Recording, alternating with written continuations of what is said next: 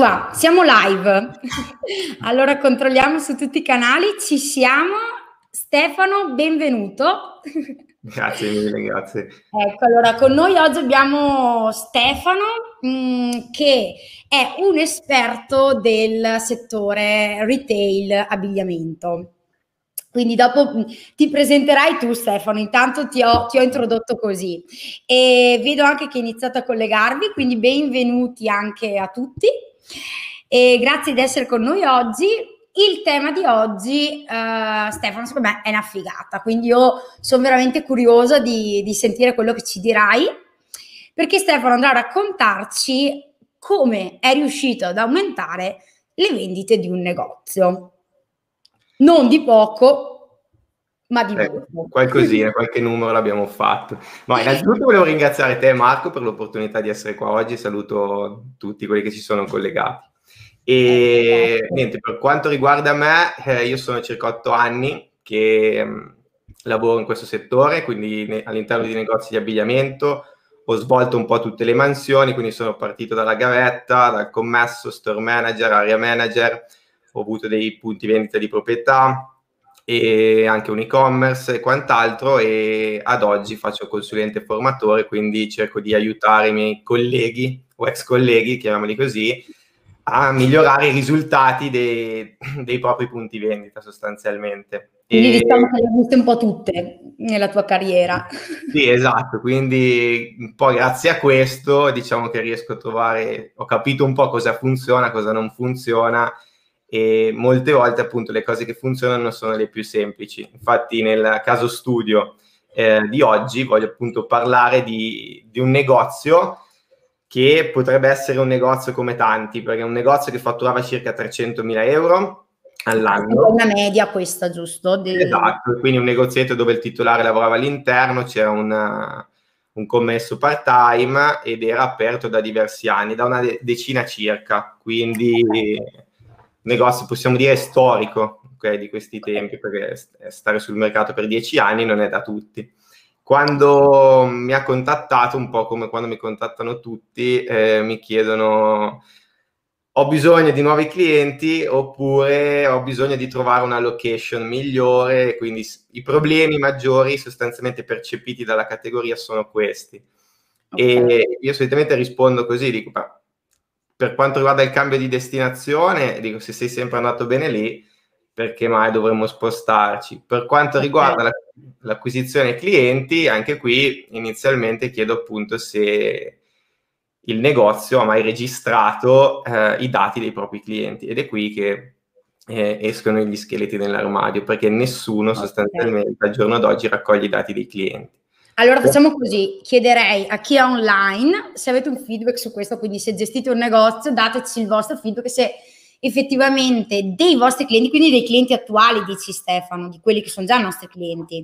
Sì, esatto, di quals- qualsiasi okay. tipologia, qualsiasi tipologia, okay. un database che sia o visitatori o clienti, comunque i dati di persone okay. che ci conoscono, che vengono in contatto con noi. Ok, questa è una cosa interessante da capire. Quindi tu dici, questo qua ti ha detto no, io non ho i dati.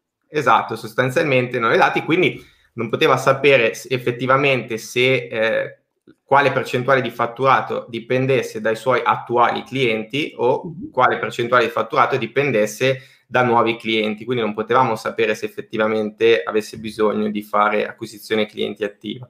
Per cui siamo partiti eh, registrando eh, quanti più clienti e visitatori possibili quindi venivano registrati sia le persone che spendevano all'interno del, del negozio, sia le persone che entravano e semplicemente per dare un'occhiata e quant'altro. Ok, e, come facevate a raccogliere? Allora, inizialmente eh, ho utilizzato un foglio Excel, quindi giusto per partire, poi dopo si era appoggiato ad una piattaforma ad un software ecco, un attimino un po' più avanzato di un foglio Excel, come appunto potrebbe essere SMS hosting, anche perché dopo con i clienti poi ci devi comunicare, non è che devi raccogliere i dati e basta, quindi dopo questi dati eh. vanno lavorati in qualche modo. E nulla, sostanzialmente è riuscito, siamo riusciti a raccogliere circa 2500 contatti e con una media di 7 contatti al giorno sostanzialmente, per cui il primo anno, diciamo così, è stato un anno di semina, dove ha iniziato a raccogliere i dati e a comunicare con queste persone. La comunicazione eh, venivano effettuate settimanalmente e, okay. e, quindi all'interno di queste comunicazioni venivano fatte delle offerte specifiche per poi misurare il ritorno su, sulla spesa, che poi in realtà la spesa eh, non c'era perché l'unico costo di questa operazione qui era il costo del, del software. Okay. Quindi era veramente irrisorio e, e quindi i ritorni sull'investimento, chiamiamolo così, sono stati importanti sotto questo punto di vista qui. Poi eh, la cosa che l'episodio che voglio raccontare è stata sì. la, la, strategia che è stata elaborata successivamente, perché inizialmente la comunicazione era una comunicazione generica, chiamiamola così, quindi okay. a qualsiasi cliente o visitatore veniva inviata la stessa tipologia di comunicazione, la stessa tipologia di offerta. Quindi una, news, una newsletter uguale per tutti. Esatto, con un'offerta uguale per tutti. Ok. E, e, e, e, basta, non, non, era stato fatto nessun tipo di segmentazione, ma anche perché i contatti erano pochi e eravamo, cliente era alle prime armi, non, non c'era la necessità di andare certo. più in profondità. Una volta che il database era stato costruito e che diciamo si era consolidato il rapporto con, con questi clienti, eh, siamo, abbiamo iniziato ad andare più in profondità, quindi abbiamo incrociato i dati sostanzialmente dei, dei clienti con le fasce di spesa. Abbiamo diviso i clienti per fasce di spesa okay. e ci eravamo resi conto che c'erano una piccola percentuale minuscola di clienti, circa meno di 10 clienti, che avevano una soglia di spesa superiore ai 4.000 euro all'anno, che per qualcuno può essere poco, per qualcuno può essere tantissimo, eh, ovviamente dipende dalla tipologia di negozio che uno ha, però comunque questi nove clienti da soli incidevano per il 12% del fatturato, che, però... che è tantissimo. E quindi si è deciso di fare una comunicazione un po' più personale, più diretta, più mirata a questa tipologia di clienti qua. Quindi non solo email, ma anche sms, appunto, okay. e che molti sottovalutano. E poi eh, una comunicazione anche diretta, eh, per, in quanto di questi clienti si avevano gli indirizzi, quindi si è inviato anche delle, del materiale cartaceo. Quindi sostanzialmente una comunicazione su più canali che okay. eh, ha portato a, diciamo, a raddoppiare il numero di questi clienti sostanzialmente, perché si è riusciti a portare dei clienti che erano nella fascia di spesa inferiore, cioè dai 3 ai 4 mila euro, okay. a spendere oltre i 4 mila euro durante l'anno. E soprattutto eh, si è riuscito a incrementare questa tipologia di clienti.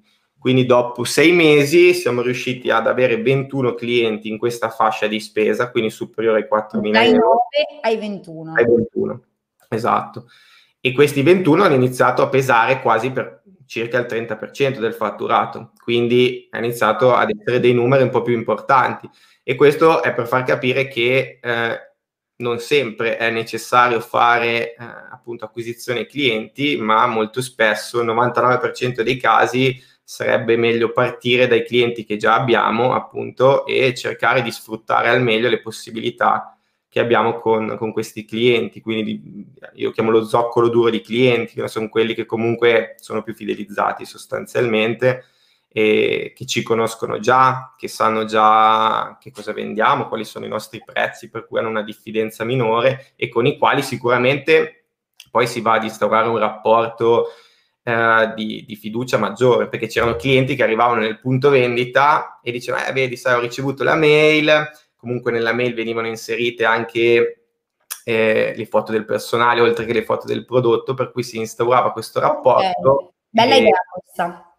E quindi le, le, persone era un po' come se ci si conoscesse al di fuori del negozio, perché solitamente erano loro a venire all'interno del punto vendita, in questo caso era un po' come se eh, il titolare e il commesso andavano a casa del, del cliente. Allora. No, anche perché molte volte, ehm, cioè almeno quello che io vedo, poi insomma dimmi anche tu, si tende tanto a investire sui social, che va benissimo perché insomma assolutamente dobbiamo esserci, però eh, effettivamente se abbiamo i contatti li abbiamo già lì pronti, quindi non dobbiamo spendere in ads, non dobbiamo spendere molto, insomma credo, no?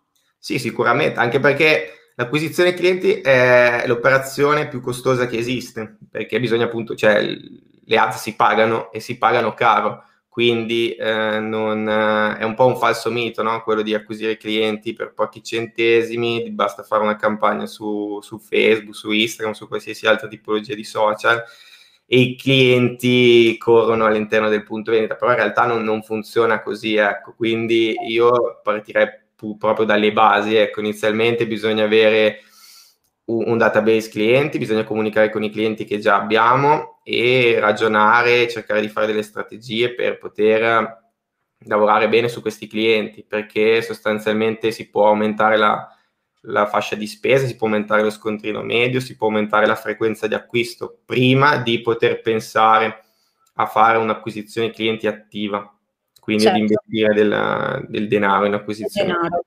E infatti Gaetano prima raccomanda come messo in evidenza che dice eh, si potrebbe proporre un programma di fidelity card. Effettivamente credo sia veramente il modo migliore per aumentare eh, la, la percentuale di clienti che spendono, no? Esatto, sì, sì, questa è appunto una delle strategie per per migliorare eh, appunto la fidelizzazione del cliente, quindi il tasso di ritenzione, quindi per cercare di tenere il più possibile i clienti all'interno del nostro database, per farli ritornare in maniera più frequente all'interno del nostro, dei nostri punti vendita e mm-hmm. soprattutto anche grazie appunto a un programma di fidelity si va anche lì ad aumentare la relazione che, che si ha con il cliente perché poi certo. comunque in cambio eh, si, il cliente, per il cliente sicuramente ci sono, ci sono, diversi vantaggi che sono solitamente magari collegati a, appunto, a una soglia di spesa e quant'altro, per cui più spendi, quindi più tempo passi all'interno del negozio, all'interno del nostro punto di venta, più vieni premiato. E certo. quindi si, eh, si crea quel, un circolo comunque che si autoalimenta sostanzialmente. Sì, infatti diciamo che mh, con SMS Hosting, non so se voi conoscete questo, questa parte del tool, però ci sono le fidelity card digitali, quindi proprio Stefano te lo racconto anche a te, abbiamo automatizzato eh, questa cosa che vengono inviate delle comunicazioni effettivamente automatiche in base ai punti accumulati, perché magari molte volte con le tesserina cartacea la fai, però finché il cliente non viene lì e gli metti il timbrino, non è che gli arrivino ste comunicazioni. Ehm, quindi insomma, questa è, è una, una parte da esplorare. Sì, eh, sì, sì. Un'altra domanda Stefano, perché qui i nostri ascoltatori oggi si stanno sbizzarrendo. Allora, qui lui, diciamo che ti chiedono un po' un consiglio, sì. credo, come inserire una linea differente da quella che abbiamo già in negozio, se c'hai qualche consiglio da darci. Allora, anche qui eh, cioè, dipende, perché prima di inserire una, qualcosa di diverso che potrebbe un po' diciamo, denaturalizzare l'identità del punto vendita, quindi un po' defocalizzare no? quella che è il core business del, del punto vendita, bisogna valutare un attimo, perché nel senso se è un negozio vende intimo in questo caso, per cui tu dovresti essere percepito come punto di riferimento per i tuoi clienti come il negozio di intimo da cui andare, no? E se dovessi inserire la linea di abbigliamento donna in questo caso eh, potresti un attimino creare confusione a, all'interno della mente dei tuoi clienti, diciamo perché le persone ragionano un po' per compartimenti statici, quindi io il consiglio che ti posso dare è quello di se vuoi inserire una linea di abbigliamento di non farlo all'interno dello stesso, dello stesso punto vendita di non farlo con lo stesso brand, quindi con lo stesso nome di negozio, ma di separare le due cose per cui se il brand Pinco vende intimo, di creare un nuovo mm. brand Pallino per vendere abbigliamento donna. Poi dopo, se comunque hai un database di clienti, comunque la, la, ragione sociale è sempre la stessa, quindi i dati appartengono a te, ovviamente puoi passare questi dati, utilizzarli per lanciare la nuova linea di abbigliamento. Ecco e così però non andresti a creare sicuramente confusione a, all'interno dei clienti che ti scelgono già e magari ti vedono come punto di riferimento quando hanno necessità, bisogno, desiderio di, di comprare un intimo. Ecco. Ok, quindi diciamo che allora ti, ti, da questa cosa qua ti, ti spunto una riflessione, vediamo se, se diciamo, eh, dico uno spunto intelligente. Mm, credo che forse molte volte il problema che abbiamo, ma non solo con il negozio abbigliamento, un po' con tutto, è quello di riuscirci bene, veramente a posizionarci bene come nella mente del nostro consumatore come la soluzione a quel problema, no? Quindi cerco intimo, eh, mi, che negozio mi viene in mente? Quindi hai qualche consiglio per cercare di instillarsi nella mente dei nostri potenziali clienti e clienti come la miglior soluzione a qualcosa? Sì, sicuramente uh, è un errore sì, che, che, che, fanno tutti perché anche qui c'è il falso mito che si pensa di fare un po' tutto per tutti, se io ho un po' di tutto andrò bene un po' a tutti, quindi quando una persona verrà da me eh, troverà sicuramente qualcosa. Poi in realtà, come ho detto prima, le persone non ragionano in questa maniera qui, le, le, persone ragionano appunto per compartimenti che sono separati uno dall'altro, per cui hanno un punto di riferimento per l'intimo, un punto di riferimento per l'abbigliamento donna, come possono avere magari un punto di riferimento per un negozio bimbi o per un negozio magari specializzato, un negozio di c- abbigliamento da ciclisti, non so quant'altro.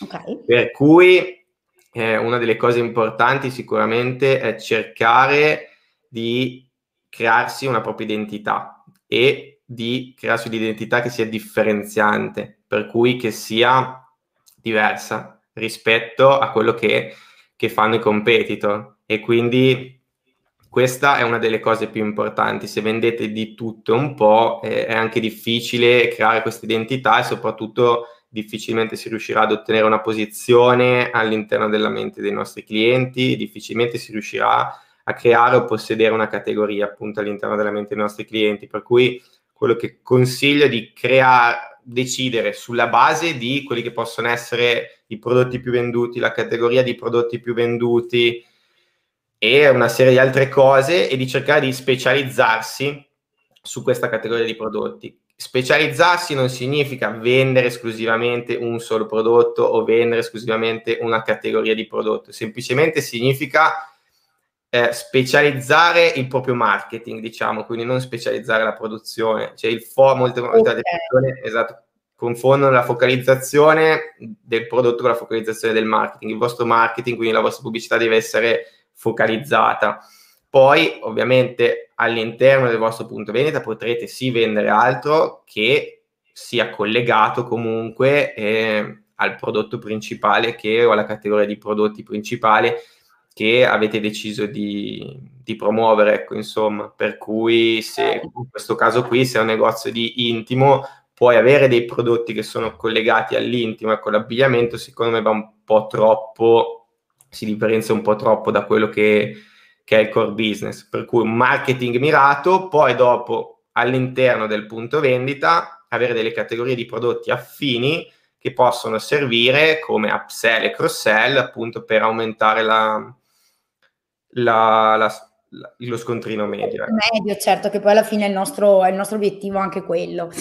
Quindi diciamo che mh, mm, per fare un po' un recap di quello che ci siamo detti, tu mi dici, primo consiglio, prima di spendere soldi, nazi e tutto, valutiamo i nostri clienti. Quindi chi è già cliente, catturiamolo, se non abbiamo email, numero di cellulare, dobbiamo averlo, giusto? Step one più dati abbiamo meglio è, però già un dato di contatto, che sia la mail che sia il numero di telefono, è fondamentale.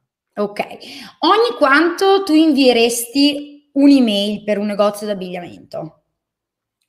Allora, anche qui partiamo dal presupposto che le comunicazioni non sono mai troppe, perché eh, bisogna capire che le persone eh, non hanno tempo, sono distratte, hanno una soglia di attenzione bassa e per quanto ci possano volere bene, non leggeranno mai tutte le nostre comunicazioni, non guarderanno mai tutte le nostre comunicazioni che siano fatte via mail, via sms o anche tramite i social media. Ci sarà sì magari una piccola percentuale di persone che non si perderanno nemmeno un post, ma ci sono persone che magari anche se gli mandate 10 mail, le prime 9 non le aprono e ne aprono, a, aprono la decima. Per cui eh, per iniziare minimo, minimo una volta alla settimana.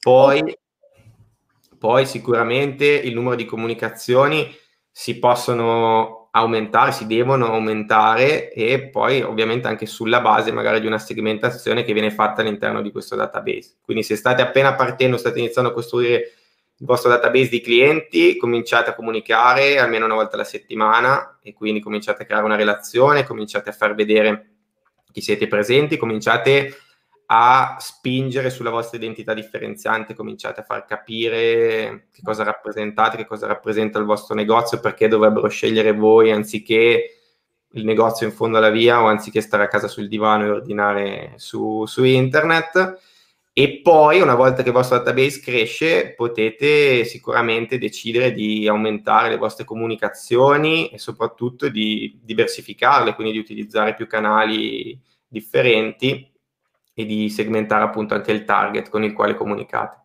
Quindi con la strategia che dicevi tu, che è davvero molto molto interessante. E mh, sempre per agganciarsi a questo, Luca ci chiede, ma l'email marketing non è morto?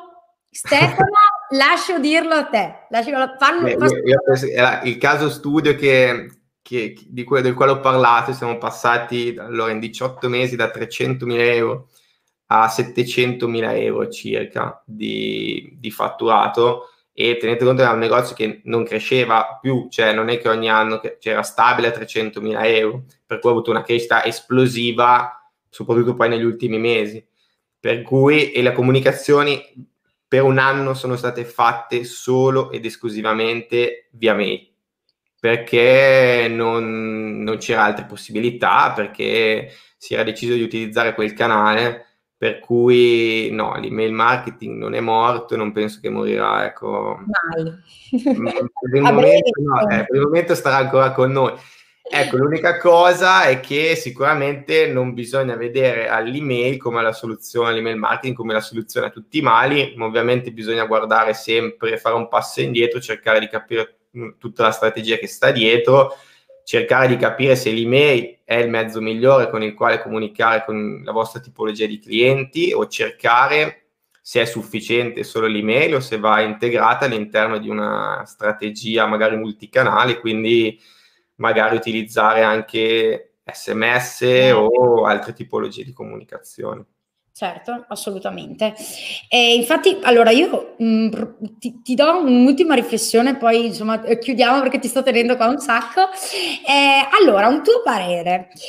In quest'ultimo tempo sta veramente esplodendo o comunque viene utilizzato mh, mm, sempre di più WhatsApp. Allora, la mia domanda è, io ti dico, il mio punto di vista è che noi con WhatsApp facciamo molta fatica a, crearci, a crearci un database e quindi questo io lo vedo un problema davvero molto grande. Volevo chiedere il tuo punto di vista, cosa ne pensi e appunto se può essere un, un canale di comunicazione valido secondo te. Allora, io penso che WhatsApp sia un canale come tanti altri, quindi è semplicemente un mezzo di comunicazione, quindi come può essere l'email, come, può essere, come possono essere gli sms, come possono essere, non so, i chatbot, che anche questi magari ultimamente vengono utilizzati certo. maggiormente. Certo. E ovviamente bisogna fare distinzione tra il mezzo di comunicazione, il messaggio che viene comunicato e la strategia con il quale il messaggio viene comunicato per cui come tutte le cose va testato. Ovviamente ci sono magari situazioni in cui eh, si possono ottenere dei risultati migliori tramite WhatsApp rispetto alle mail, rispetto agli sms, però non esiste eh, diciamo una formula standard o un mezzo di comunicazione standard che funziona più o meglio degli altri. Ci sono realtà che ottengono risultati migliori attraverso le email, realtà che possono ottenere risultati migliori attraverso WhatsApp e realtà che magari ottengono dei risultati combinando più cose insieme.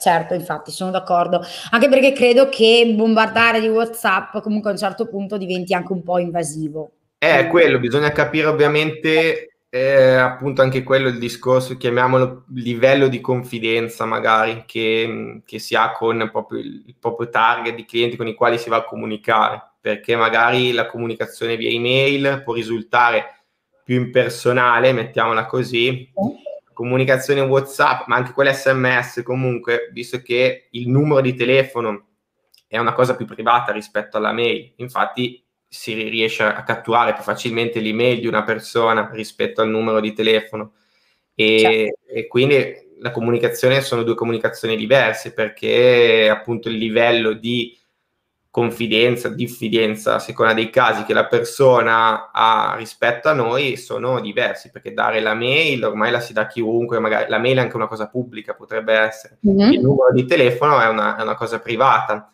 per cui è per questo che comunque costa di più acquisire un numero di telefono, è più difficile ottenere un numero di telefono di una persona e proprio perché questa persona ci ha dato fiducia e ci ha dato il suo numero, ovviamente bisogna poi tarare la comunicazione sulla base di, per non perdere questa fiducia, ecco, mettiamola così. Assolutamente, assolutamente.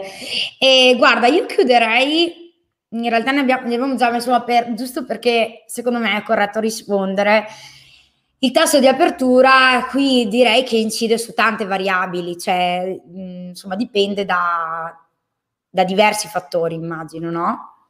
Io ho clienti, studenti con un'email, ho un tasso di apertura ridicolo. Ma guarda, in realtà, guarda, il tasso di apertura mh, è un dato che non dovresti nemmeno guardare sostanzialmente. L'unico dato che conta è il ritorno sull'investimento, per cui anche se quei pochi che aprono le, quelle poche, visto che qua siamo solo femminili, aprono le tue email vengono all'interno del punto vendita, spendono e la cifra che spendono è maggiore rispetto all'investimento che tu hai fatto per mandare queste email e quindi la tua campagna di email marketing in positivo continua pure a mandare. Che poi dopo ovviamente bisogna magari cercare di migliorare il target al quale si stanno mandando queste email, magari migliorare il messaggio o apportare determinate modifiche per aumentare anche il tasso di apertura, ok però diciamo che non è la prima cosa che considererei in una campagna di, di mail marketing.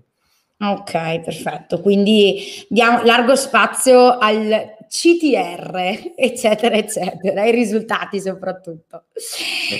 Ok, allora mm, io Stefano ti ho tenuto il più, più di quello che ti avevo promesso, ah, ma perché il tuo intervento veramente vedo che sta scatenando davvero interesse. Luca ci dice sì, WhatsApp alle persone può dare fastidio, effettivamente direi che un, eh, essere un po' multicanale credo ad oggi possa essere la soluzione anche per l'abbigliamento. Sì, sì, sì, sicuramente, cioè, quindi bisogna è una sorta di corteggiamento, quindi con il cliente bisogna stare a un rapporto molto personale, per cui appunto comunicare su più piattaforme e bisogna dimostrare interesse in questa cosa, cioè non è che deve essere una cosa esclusivamente a, a scopo di lucro, ecco, quello mm-hmm. sì è il fine, però poi ovviamente le comunicazioni possono essere anche comunicazioni divertenti, cioè non è che deve essere un'offerta, ok, così, offerta via mail, offerta via WhatsApp.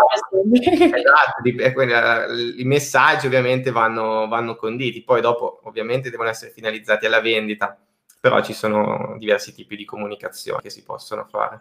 Ok, allora io direi che comunque chi ha qualche domanda ti possono trovare, ti possono contattare. Io poi metterò nella descrizione il link che ci ha lasciato Stefano per accedere, eh, mi diceva, ad una risorsa video correttamente. esatto, un video gratuito e poi c'è la possibilità, se volete, di prenotare una consulenza gratuita, ok, di circa 45 minuti, mh, mm, verrete appunto collegati al calendario sulla base delle disponibilità, inserite i vostri dati e poi ci possiamo sentire e valutare eventualmente.